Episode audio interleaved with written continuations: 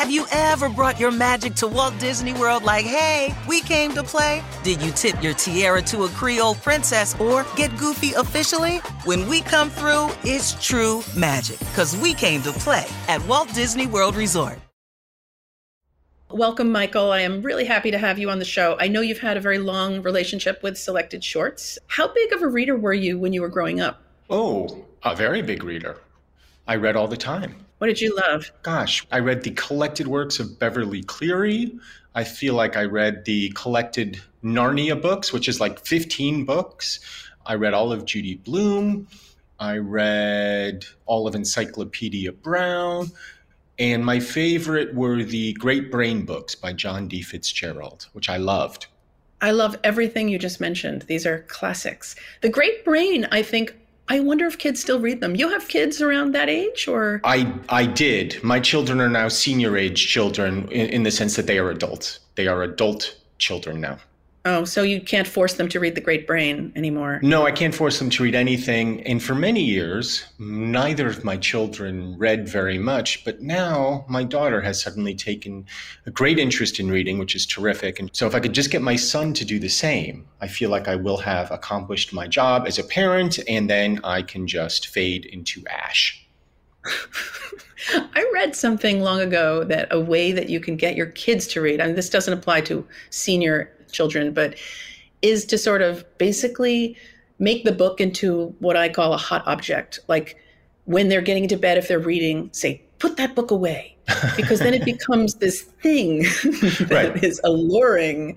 So maybe you can go, you can go to your son and just sort of stop him from reading. You know what he reads, actually? He reads manga, comic books. He's 21 years old. You'd think his tastes would have evolved. They have not. But even if he's like reading a shampoo bottle, just take it away. And then soon he's going to be doing Proust. All right. I'll try it. A tip. It worked for me and my kids. What can I say? I'll try it. You've written so much. Have you wanted to write a novel? Oh, desperately. I would love to write a novel. Have you tried? Have you been doing that? I have.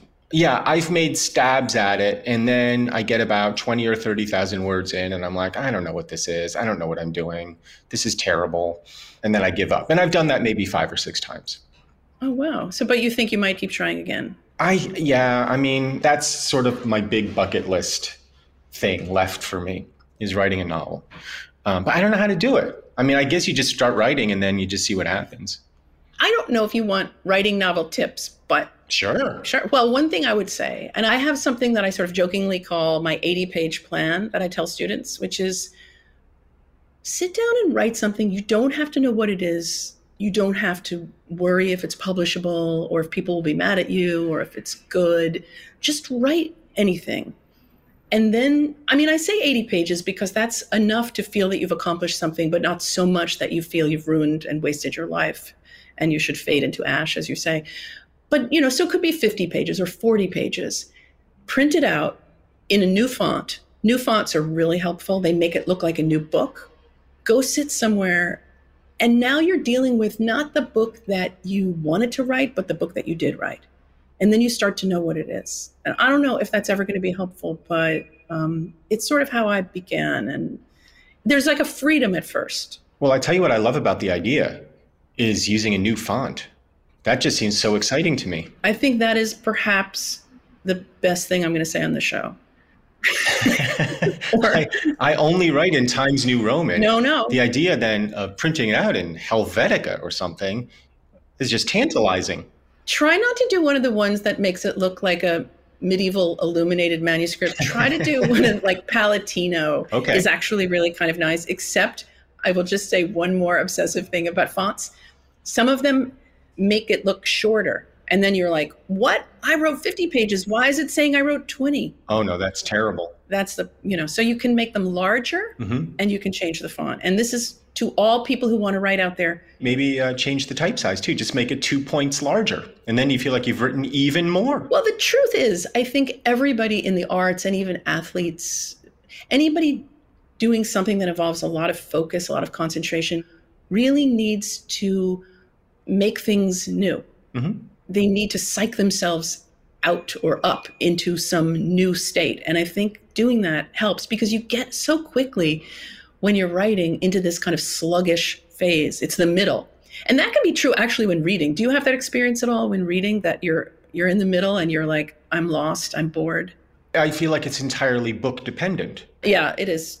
What about your podcast called Obscure? Tell us about that, because I'm thinking about that now. Oh, well, sometimes that happens. So that is a podcast whose premise is I pick a book that I've never read before and have no desire to read it out loud, and comment on it as I go.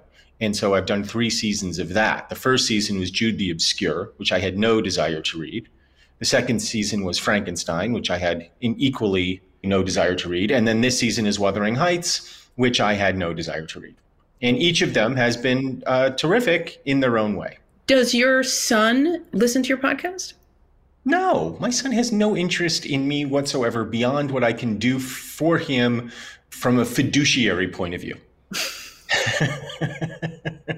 That's not true. I'm exaggerating. We love each other very much. But no, he doesn't pay any attention to my work. I'm just wondering if there are like workarounds. You know, I just believe in wearing the sandwich board for getting people to read, but it is hard. It can be hard if people are resistant. But your podcast is, I think, probably will lure some resistant, reluctant readers who are daunted by the classics. Well, I hope so, because that was sort of the idea for me, because I'm daunted by the classics. And I always think, oh, this stuffy old book. And then you read it and you're like, oh, wait, this is actually kind of exciting. And there's fabulous writing and interesting characters and terrible things happen. And I love in books when terrible things happen.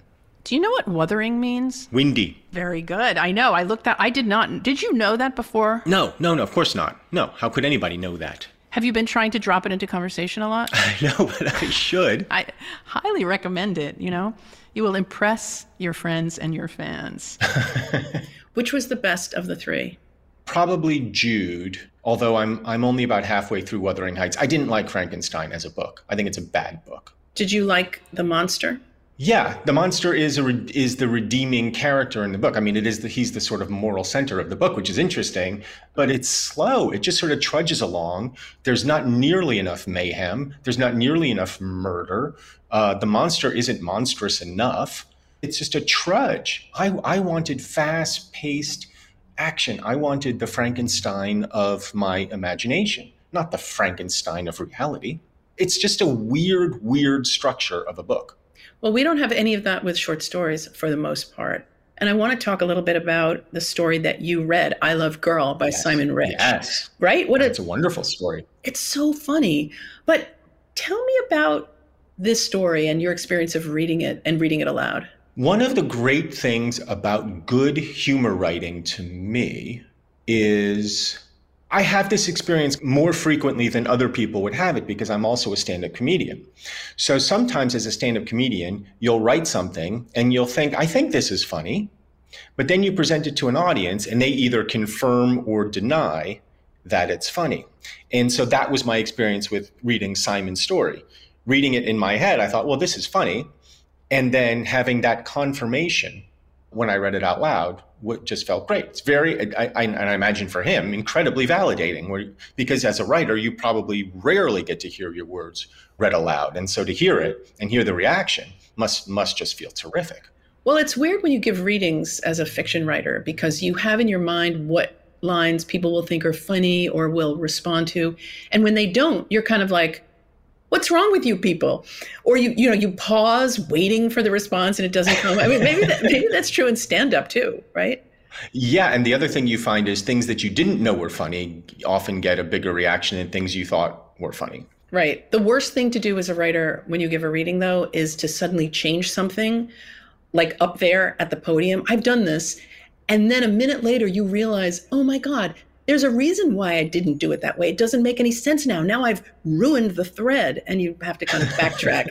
So, well, have you ever had the opposite experience where something that you hadn't written, you sort of change and it gets a better reaction than what you had written? Yes. That must feel terrible, because then you've got, I mean, if it's already published. Oh, there's so many chances for humiliation and terrible feelings as a writer. Maybe you don't agree with that. Well, I agree with it, but I would expand it to say there's so many opportunities for humiliation in life in general. Yes, but being a writer is like a bouillon cube concentrate of that. You know, you find out what people think of you all the time, whether, right? Like, or as a stand-up, you do too. And as an actor, you do too. And as a writer, you get a review. Yeah, oh no, it's terrible. Any creative endeavor, let's be honest, is terrible. And yet, we love it and can't do anything else, right? That's right. The story has a kind of almost stand-up quality to it. Like, it's like, it feels performative in some way. Mm-hmm. Like, you really, I mean, people say laugh out loud funny, and they don't really mean that. They just mean, I found it funny. Mm-hmm. Like, people say to you as a fiction writer, I cried at the end. Like, I want to say, really? Yeah, I don't think you meant did. You felt sad, but it's code. It's code. I have always sort of believed that any praise you get, you cut it in half. And any criticism you get, you cut that in half. Like, you know, we're encouraged, I think, to express ourselves in ways that aren't necessarily accurate when reacting to something. To say, I loved something. Rarely I feel like, did I love something? Or I found something hysterical. Rarely do I find something hysterical.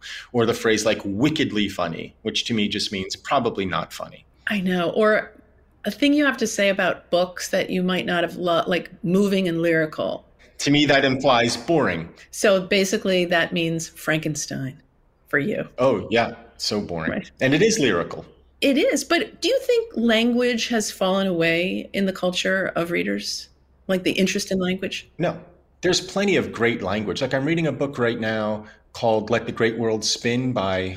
Oh, Colin McCann. Colin McCann. And it's just filled with beautiful, evocative, lyrical language that is not boring.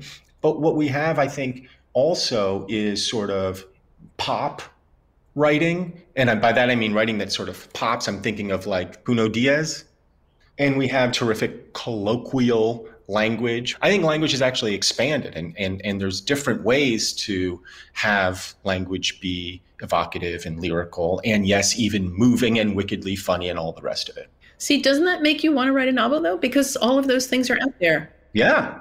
All of that can be yours. Just draw the lumberjack on the back of the matchbook. I know. I really want to. I really, really want to. All right. I'll write a novel today. You know how you can do a novel today? Do like 80 font. At the very least, I'll have a novella. Yes, definitely. How do you stand up and tell a funny story? And I mean, is there advice that you would give to like someone like me with an AARP card who would just love to do that? Yeah. I'm trying to think what that advice is. There's a lot of advice. It's no different than any other writing. You're looking for conflict. You're looking for characters. You're looking for unexpected twists and turns. You're looking for sort of small moments that can be blown up to illustrate sort of bigger points. You're looking for anything that a writer looks for. And then you tell it on stage 60 or 70 times. Does it get better or does it get more slick? It gets better and sometimes it gets worse and sometimes it gets, you know, tiresome. You have to find ways to keep it fresh for yourself. Do you have a kind of kill your darlings thing where you love a line? Yeah. And then you realize it has to go? All the time. Well, in my stand-up right now, I talk about the national anthem. And I talk about why I like the title of our national anthem. And then I have a line that always worked really well. And lately it has felt really tired. And so I've taken it out. And the line is, but the country whose national anthem title best reflects who they are is Canada, because in only two words, they managed to convey that even they are slightly disappointed in themselves. And then I say, oh, Canada. I love that line. It's funny, but for some reason, it's not been coming out funny. And so sometimes what I do is I retire a joke for a while, and then I'll resuscitate it, and it will feel funny again. So I was reading, not your fiction, because the long fiction doesn't exist yet, but I was reading your new book, Congratulations, A Better Man, a mostly serious letter to my son, and really liking it. And you quote that George Carlin line, here's all you have to know about men and women. Women are crazy, men are stupid. And the main reason women are crazy is that men are stupid. But then you get serious and you say that, of course, that line isn't true, but you're grappling here with male anger and hostility, and you talk about gun violence. And you say that there are limited ways that men tend to express themselves through anger and withdrawal. But then you talk about how those have been a part of your humor in the past, at least. Can you speak to that and to withdrawal and maleness? Yeah. So generally speaking, the way men have been encouraged to express themselves, or the way the sort of two options that men have emotionally, has been anger and withdrawal. And those can kind of manifest themselves in different ways. For me, my sort of emotional life centered around withdrawal, and the way it manifested itself is through sarcasm and using a kind of deadpan humor, which became the foundation of my career.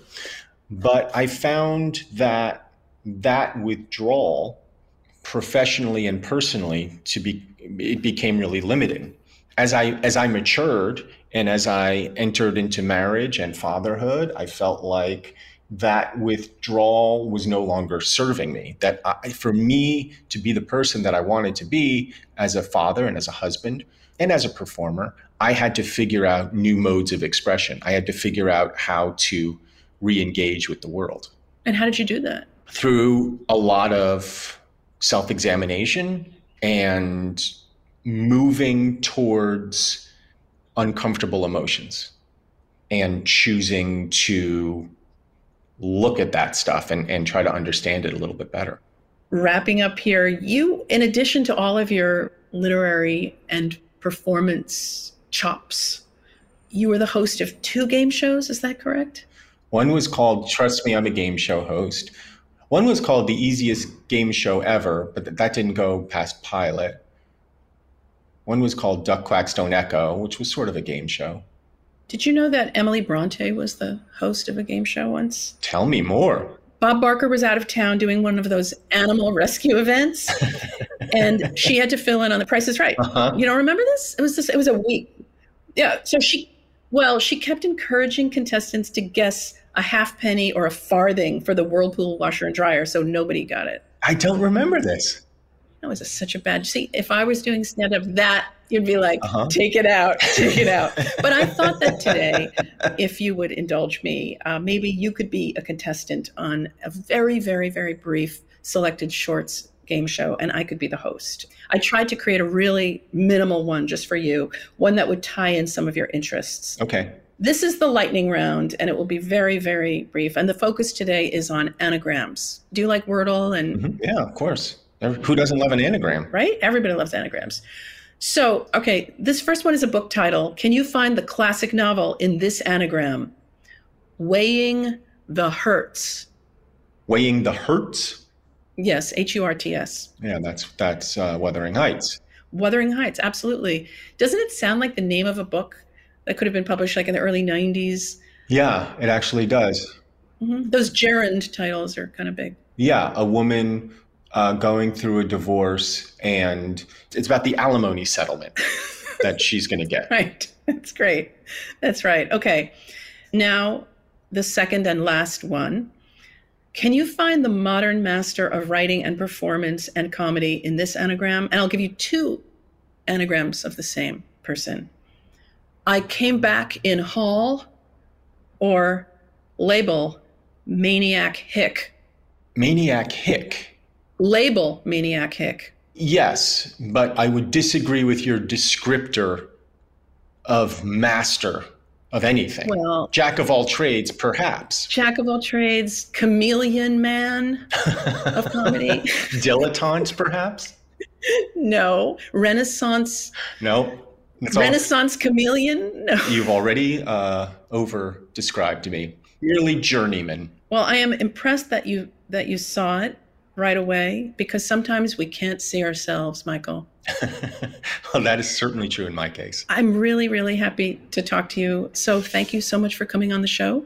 Thanks for the free writing advice. I feel like I get at least 1 credit in a college seminar for that. Definitely. More than that. You're on your way.